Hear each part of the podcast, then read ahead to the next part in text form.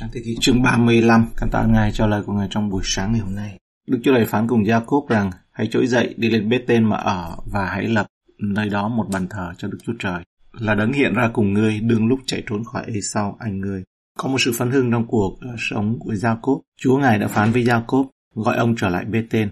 Toàn bộ sự việc ở tại Sichem đã xảy ra là bởi vì Gia-cốp đến Sichem thay vì bê tên. Giờ đây cuối cùng ông đã đến nơi mà Chúa muốn ông đến. Như sáng thế ký 31 câu 13 ấy.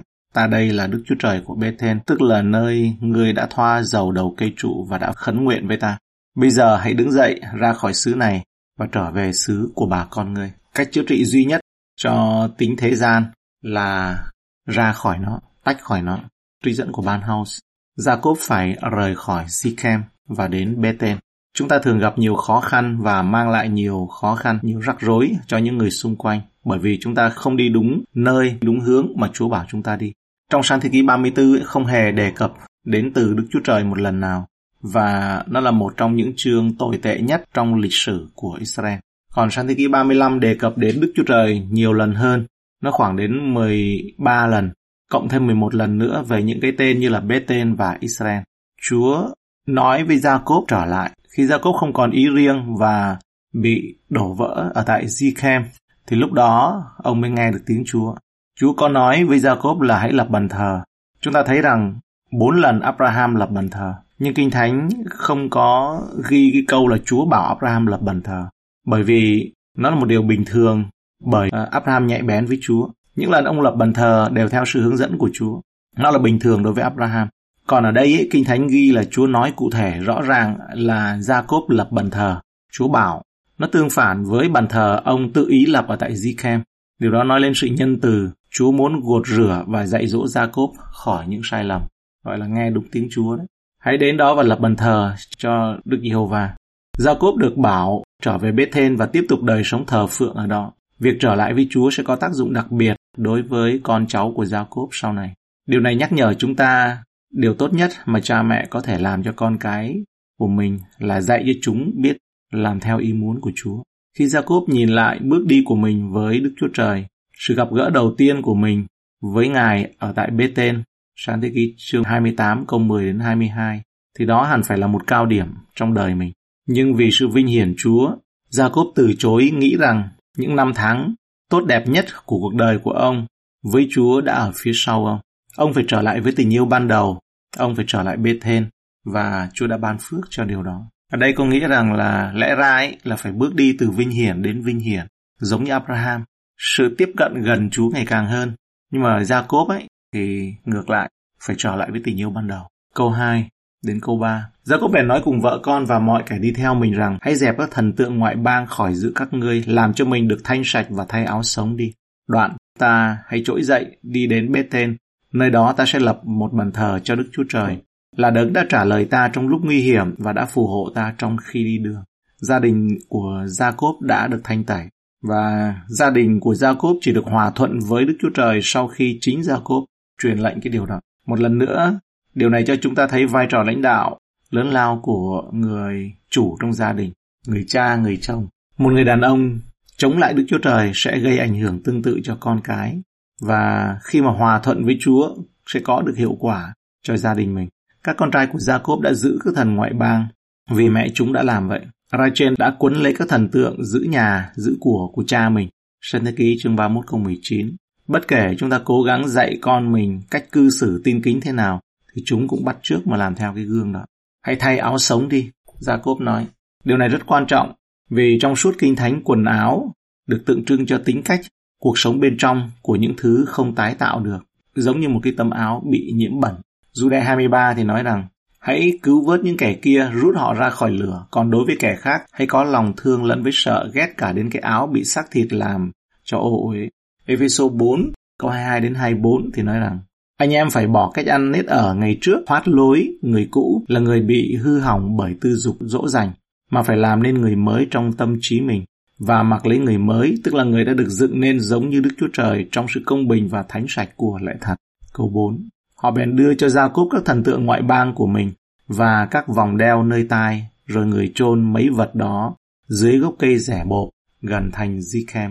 Rõ ràng đôi bông tai này cũng có mối liên hệ với những sự thờ phượng ngoại giáo. Mặc dù người ta có thể tìm ra những lý do nào đó để giữ đôi bông tai, nhưng dù sao thì nhà gia cốp cũng đã loại bỏ chúng.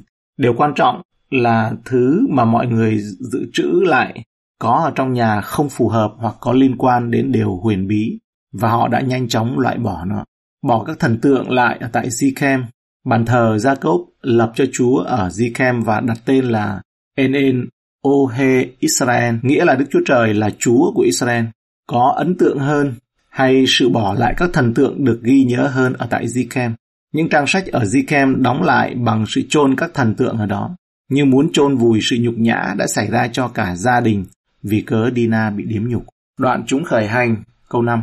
Đoạn chúng khởi hành, Đức Chúa Trời bèn giáng sự kinh hãi cho các thành ở xung quanh đó, nên họ chẳng dám đuổi theo các con trai của Gia-cốp. Gia-cốp cùng mọi kẻ đi theo đến tại Luxor, là thành bế tên thuộc về xứ Canaan.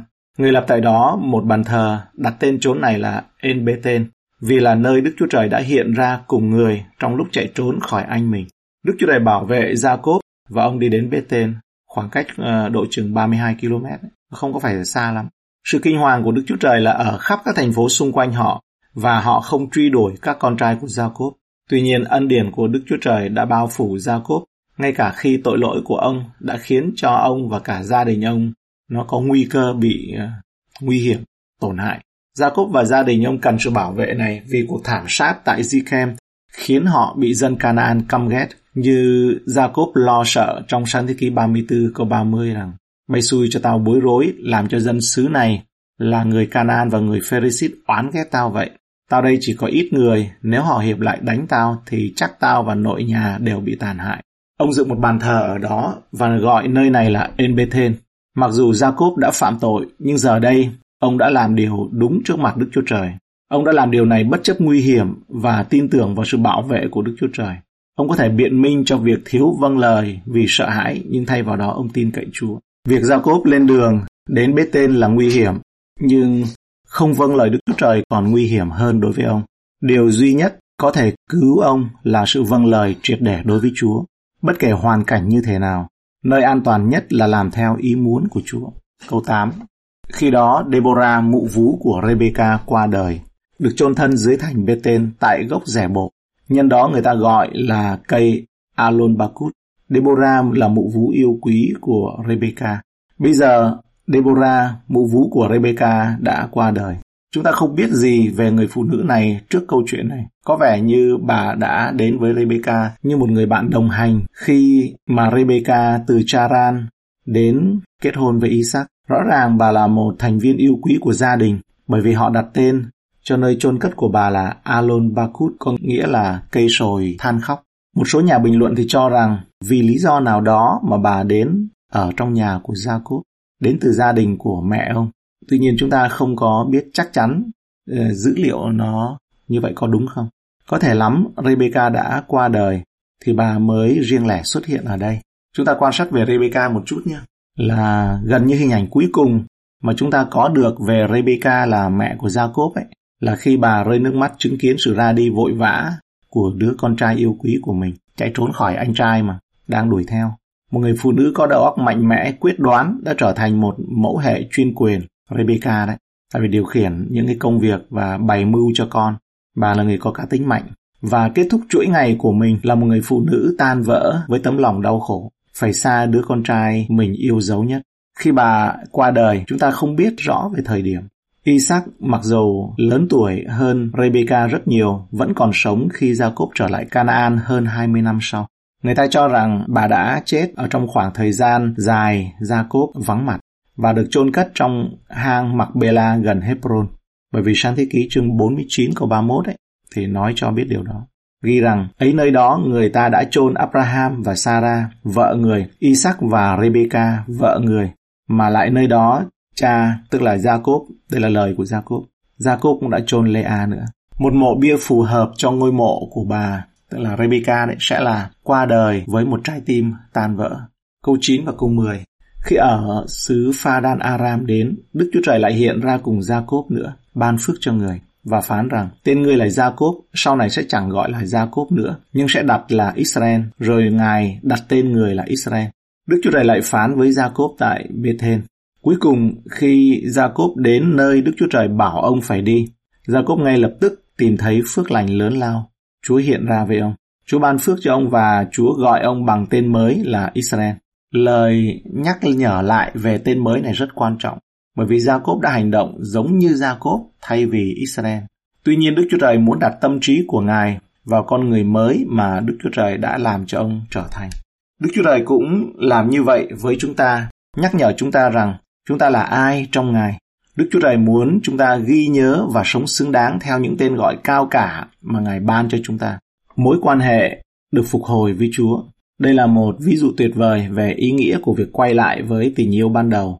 Như trong Khải Huyền, chương 2, câu 4 câu 5 thì nói rằng Nhưng điều ta trách ngươi là ngươi đã bỏ lòng kính mến ban đầu. Vậy hãy nhớ lại sự ngươi đã xa sút từ đâu. Hãy ăn năn và làm lại những công việc ban đầu của mình. Bằng chẳng ta sẽ đến cùng ngươi. Nếu ngươi không ăn năn thì ta sẽ cắt chân đèn của ngươi khỏi chỗ nó.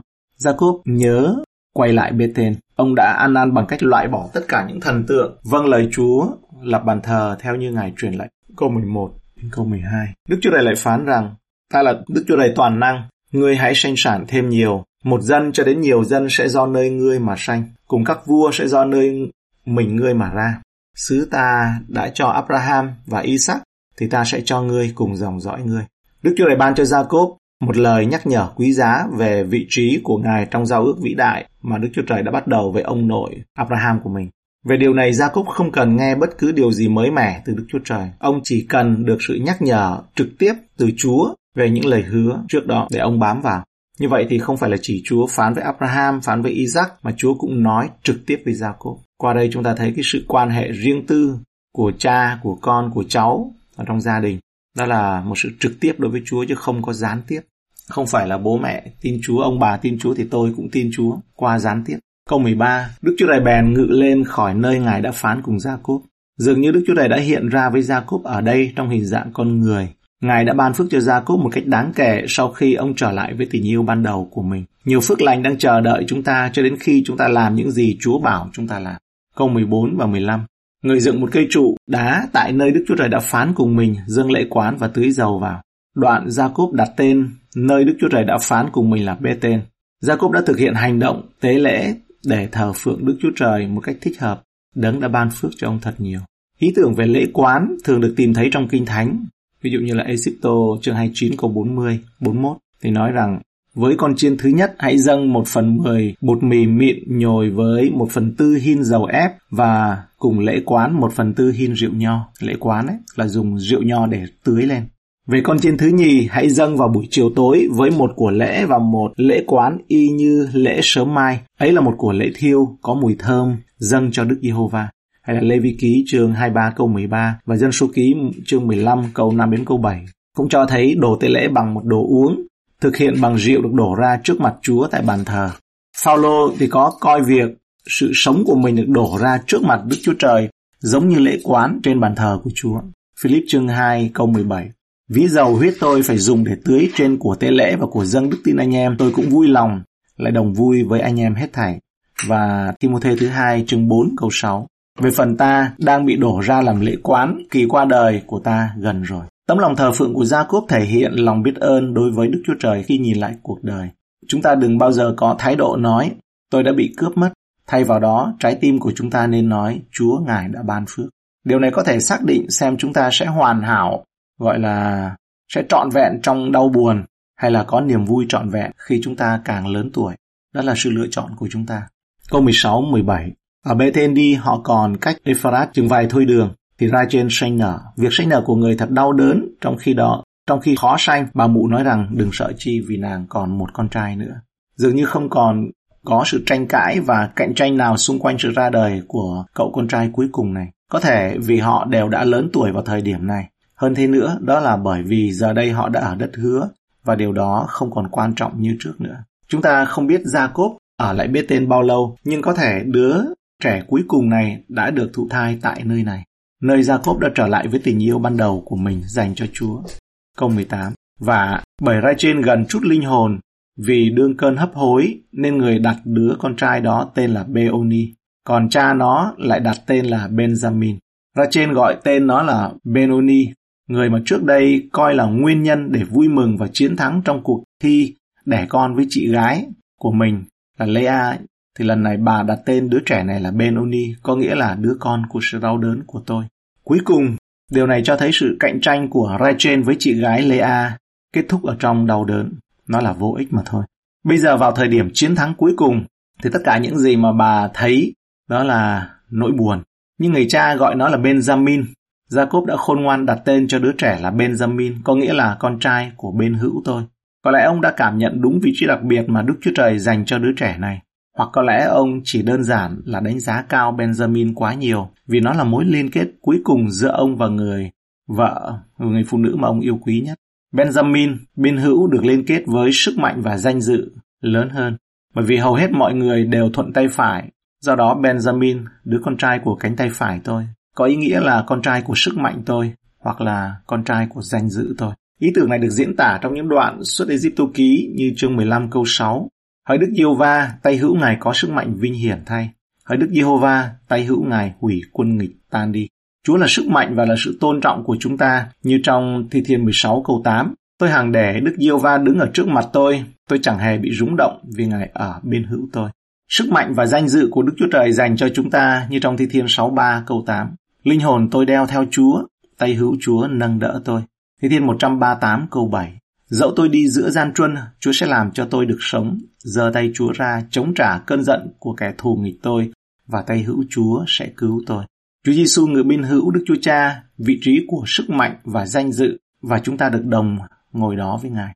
Colossae chương 3 câu 1 Vậy nếu anh em được sống lại với Đấng Christ, hãy tìm các sự ở trên trời, là nơi Đấng Christ ngồi bên hữu Đức Chúa Trời. Chúng ta tiếp tục câu 19. Vậy, Rachel qua đời được chôn bên con đường đi về Ephrat, tức là Bethlehem. Rachel được chôn cất. Sự qua đời của Rachel là sự ứng nghiệm bi thảm của lời nguyền mà chính Jacob đã tuyên bố khi nói với Laban là cha vợ của mình rằng ấy là ai đánh cắp thần tượng của ông ấy thì người đó đáng bị chết đi. Trong sáng thế ký chương 31 câu 32. Chúng ta hết sức tránh đừng rủa xả người thân của mình trong khi bị tức giận, kìm giữ cái lưỡi của mình. Hơn nữa, trong sáng thế ký chương 30 câu 1, trên cũng nói với Jacob rằng hãy cho tôi có con bằng không tôi chết. Và điều đó thật đã xảy ra. Cả hai nó đều thành sự thật. Cô đã có con và kết cục là phải chết. Theo như lời cô tự nói ra. Tiếp tục câu 20. Jacob dựng một mộ bia, ấy là mộ bia của Rachel đến ngày nay hãy còn di tích. Điều này cũng cho thấy rằng ngay cả khi chúng ta hòa thuận với Đức Chúa Trời, quay trở lại với tình yêu ban đầu của mình, điều đó không có nghĩa là cuộc sống sẽ trở nên dễ chịu và thoải mái.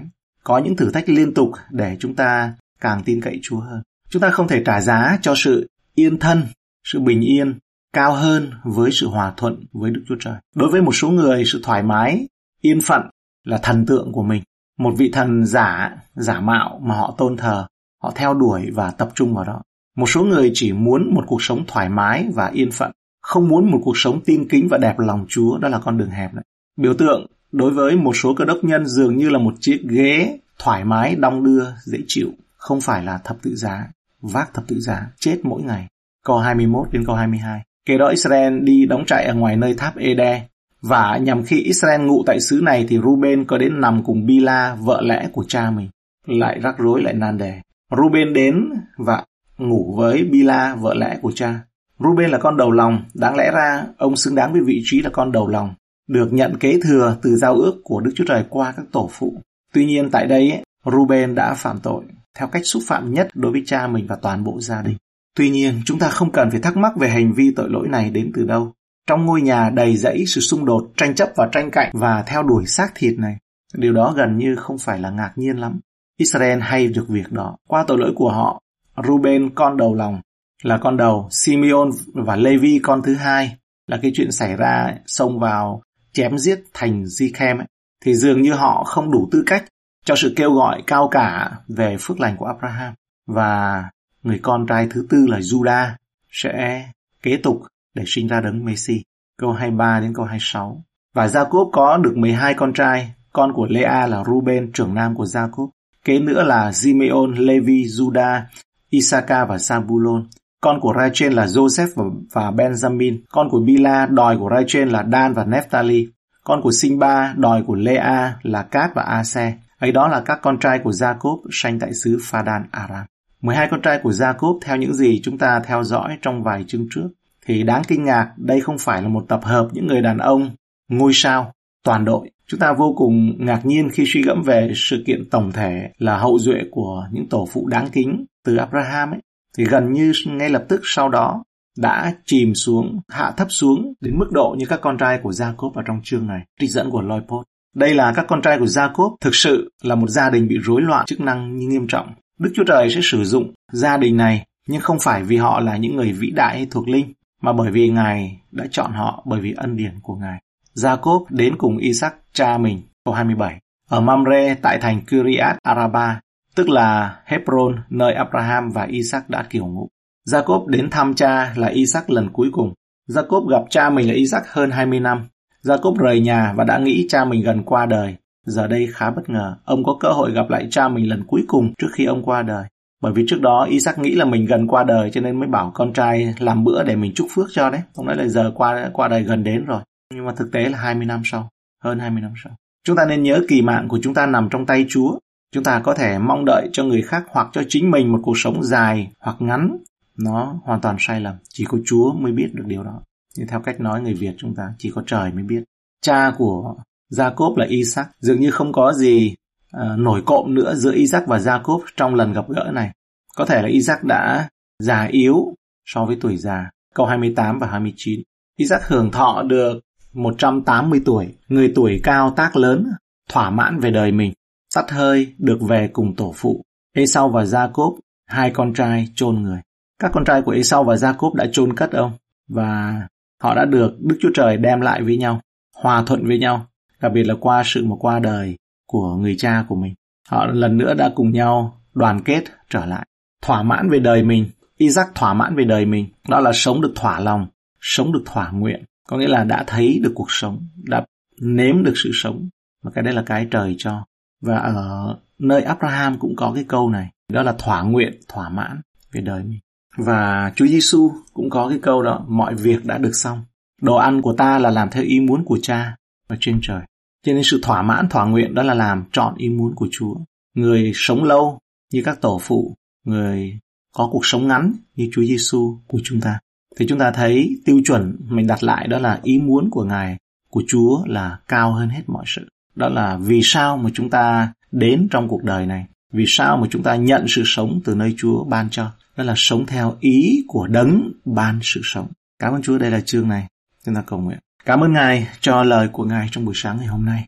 Chúng con quan sát thấy được đến đời của gia cốp là dường như Chúa vất vả hơn.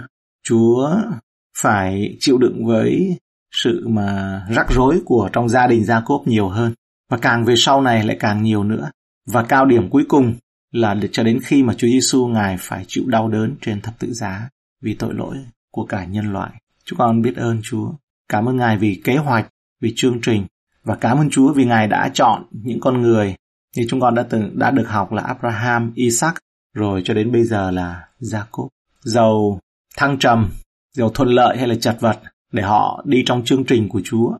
Nhưng mà Chúa cảm ơn Ngài vì Ngài đã ở cùng.